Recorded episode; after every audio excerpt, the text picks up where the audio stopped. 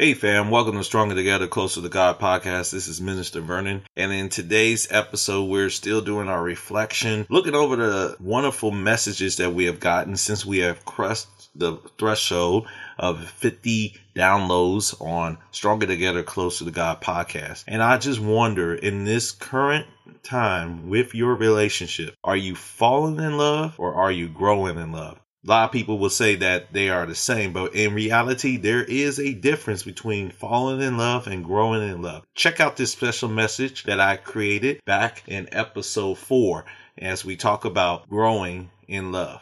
From friends to lovers, to kisses and cuddles, we are doing it God's way. This, is Stronger Together, Closer to God. From friends to lovers, To kisses and cuddles, we are doing it. God's way. This, is Stronger Together, Closer to God. Hey, I got a question for you. I want you to think about your significant other or your potential mate and answer this question. Are you falling in love with them right now or are you growing in love with them? I asked this question because I recently saw an expert ask a couple on television this question. And while some people might say the questions are the same, really they are not. We need both of them the ability to fall in love and to grow in love because one is the beginning stages of love to the other, a love that can take us to a higher spiritual level if we are open and available to it. So what do we mean when we say we fall in love? Combining definitions of the word fall, in, and love from the Webster's Dictionary, we get a simple definition which is to surrender your current mind in the midst of a strong, passionate affection towards another person. In other words, when we first look or action that has happened, it literally takes your breath away. You couldn't stop thinking about them. And whether it was when they looked at you from across the room, inspired you during a conversation, or made you smile as they did a simple act towards you or others. It was those moments that really caught your attention. See, for example, my wife and I, when we first met, we met at our church. We attended the Soul Factory with Pastor Deron and Jill Cloud, and we were on the education team. And in this opportunity, all the people who was going to participate in this potential idea of starting a school for the church met together. And it so happened there was this beautiful young lady who was passing out information and materials and resources. That's when I first met my future wife. But I didn't really say anything because she took my breath away. It so happened that sometime later on, we will have a special meeting where I was on the curriculum writing team and my wife was on the administrative team that we will meet up again. Same thing happened. She's passing out materials. She comes into my presence. She took my breath away again. I think I said hello. Can't remember, but I do know that it, she caught my eye. And just like those moments that will be that first look, that first glance, that first act of action, it also happens in some of the men in the Bible. For example, take a look at Boaz when he first laid his eyes on Ruth. Ruth chapter 2, verse 5 to 7 from the New Living Translation states, Then Boaz asked his foreman, Who is this young woman over there? Who does she belong to? And the foreman replied, She is a young woman from Moab who came back with Naomi. She asked me this morning if she could gather grain behind the harvesters. She has been working hard at work ever since, except for a few minutes rest in the shelter. See, Ruth had been taking care of her mother-in-law for such a long time. And one of the things that Boaz knew from the commandments that was given to by Moses and the, all the laws was that any extra grain that you had, you lay them on the side for anybody who could not afford to can get them for free. And that's why Ruth was there because of the fact that she told Naomi, Hey, I'm going to go out and get some more grain so we'll have food on the table for tonight. And that was the opportunity where those two got to meet. And it also happened for David where this love at first sight occurred too. In 2 Samuel chapter 11 verse 2 to 3 in the New Living Translation, it states, Late one afternoon after his midday rest, David got out of bed and was walking on the roof of a palace. As he looked out over the city, he noticed a woman of unusual beauty taking a bath. He sent someone to find out who she was, and he was told she is Bathsheba, the daughter of Eliam and the wife of Uriah the Hittite. It was something that took their breath away. It was something they did or saw that melted their heart. Same as your mate or potential mate. It was something they said or something they did that took your heart away and made your nose wide open to learn more about this individual. But wait a minute. Didn't you just say Bathsheba was already married?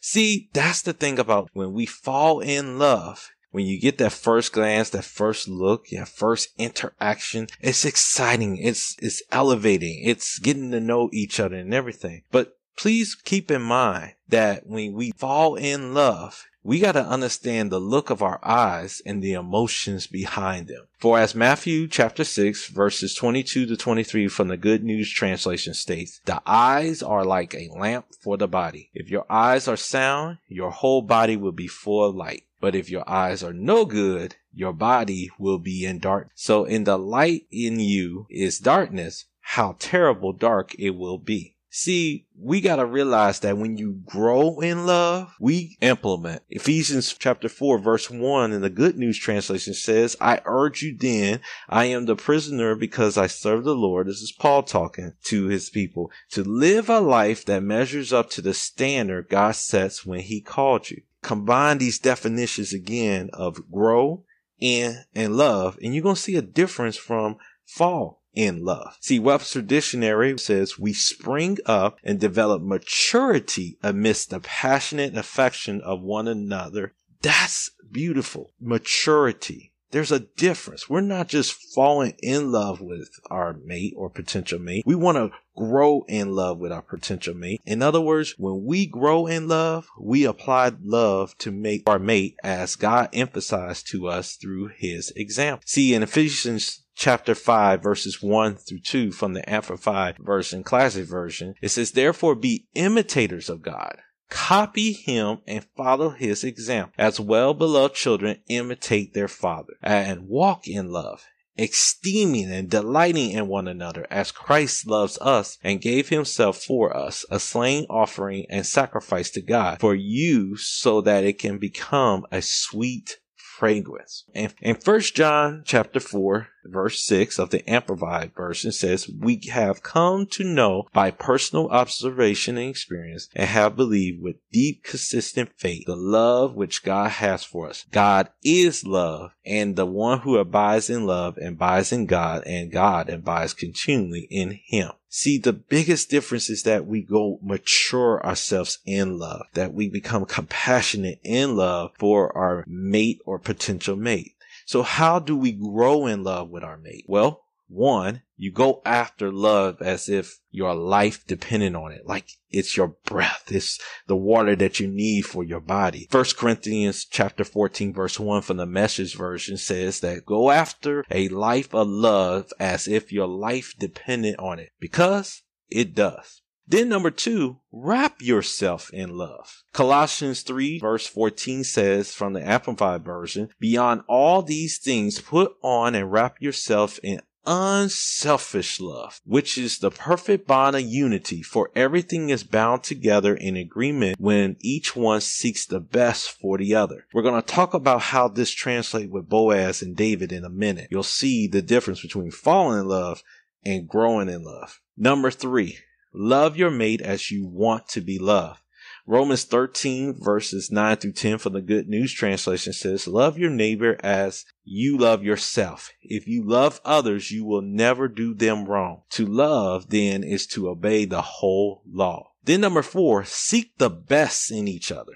First John chapter 4 verse 7 of the Amplified version says, Beloved, let us unselfishly love and seek the best for one another. For love is God and everyone who loves other is born of God and knows God through personal experience. Number five, be gentle, kind, and patient with your mate. Ephesians chapter 4 verses 2 to 3 from the Good News Translation says, Be always humble, gentle, and patient. Show your love by being tolerant with one another. Do your best to preserve the unity which the Spirit gives by means of the peace that binds you together. And number six, bring peace to your mate. Isaiah chapter 54 verses 10 from the Amplified Classic Version says, For though the mountains should depart from the hills, be shaken or removed, yet my love and kindness shall never depart from you, nor shall my covenant of peace and completeness be removed, says the Lord, who has compassion on you. Romans chapter 4 verses 19 from the easy to read version of the Bible says, So let's try as hard as we can to do what brings peace. Let's do whatever will help each other grow stronger in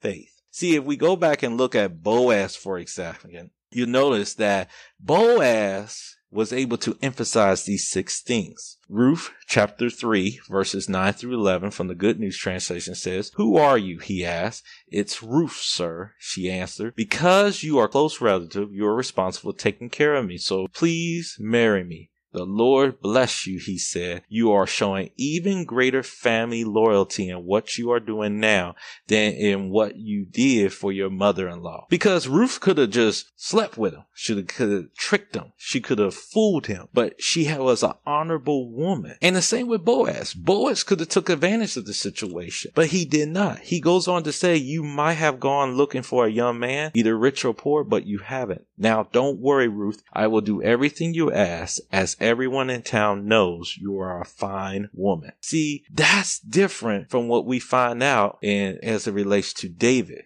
Second Samuel verses 11 through 45 of the Amplified Classic shows us this with David. David sent a message and took her and she came to him, and he laid with her, for she was purified from her uncleanness.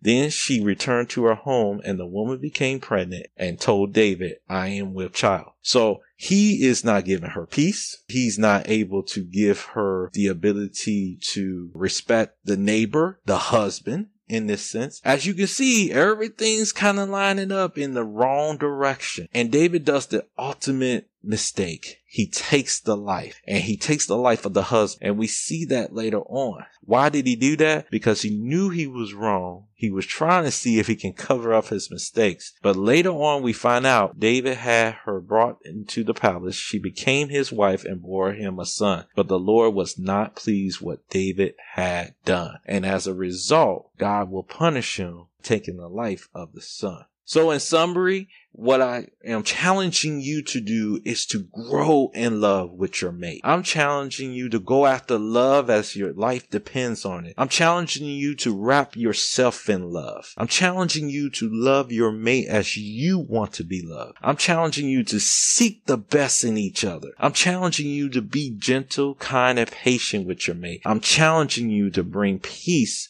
to your mate. If you do these things, you are on the right steps, getting stronger together, closer to God. I appreciate you listening. I hope this message was a blessing to you. Just a couple of announcements before we go.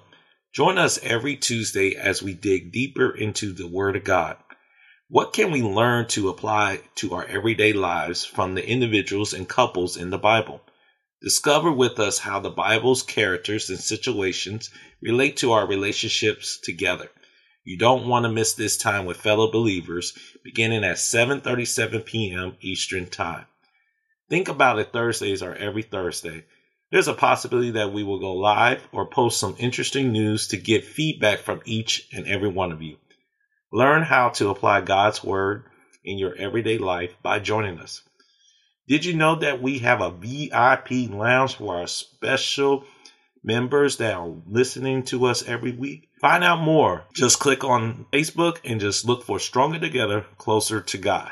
Our first workshop will be offered in the summer. We will discuss how to fight for your marriage. Visit our website for more details. Until we meet again, may God continue to bless you, keep you, may his light shine upon you, may he be gracious to you, and keep you in perfect peace. Joining us on Stronger Together, Closer to God podcast. Please continue to join us weekly as we share godly wisdom and advice to you. If you have any prayer requests or would like to sign up for a free 30 minute consultation with us, drop us a line at s2c2gpodcast at gmail.com. And if you like what you're hearing, feel free to partner with us by clicking on the Partners tab on the website. The more you give, the more we can spread the word and help us to reach our vision of bringing 1 million married couples stronger together, closer to God. Feel free to check us out on our website at s2c2gministry.com. Until next time, peace and blessings to all of you.